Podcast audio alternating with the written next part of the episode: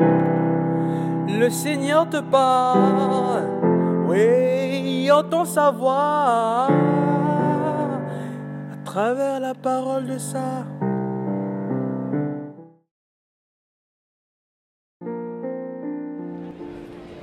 Bien-aimés dans le Christ, nous avons bien des manières de poser nos regards sur les choses ou sur le monde.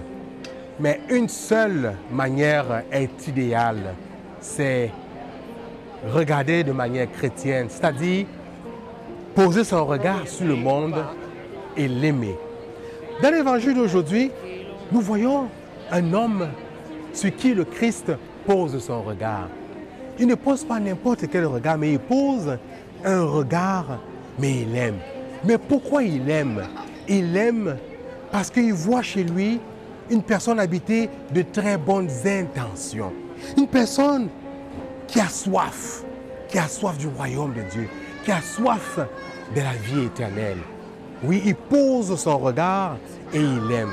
Et plus loin dans l'évangile, on nous dit que le Christ il pose son regard, il jette son regard autour de lui. Oui, bien aimé dans le Christ, quand nous regardons autour de nous, quand nous voyons autant de monde, quelle est notre attitude? Est-ce que c'est un regard qui juge? Est-ce que c'est un regard qui critique? Est-ce que c'est un regard qui condamne des personnes qui sont en train de prendre une bière, des personnes qui s'embrassent dans la rue? Ben non, bien aimé dans le Christ, en tant que chrétiens, à cause de notre baptême, nous sommes appelés à imposer un regard sur les choses et sur le monde aimant, à la manière du Christ, comme lui. Aimer le monde sans le juger. Aimer le monde sans le condamner. Oui, c'est ce à quoi nous sommes appelés.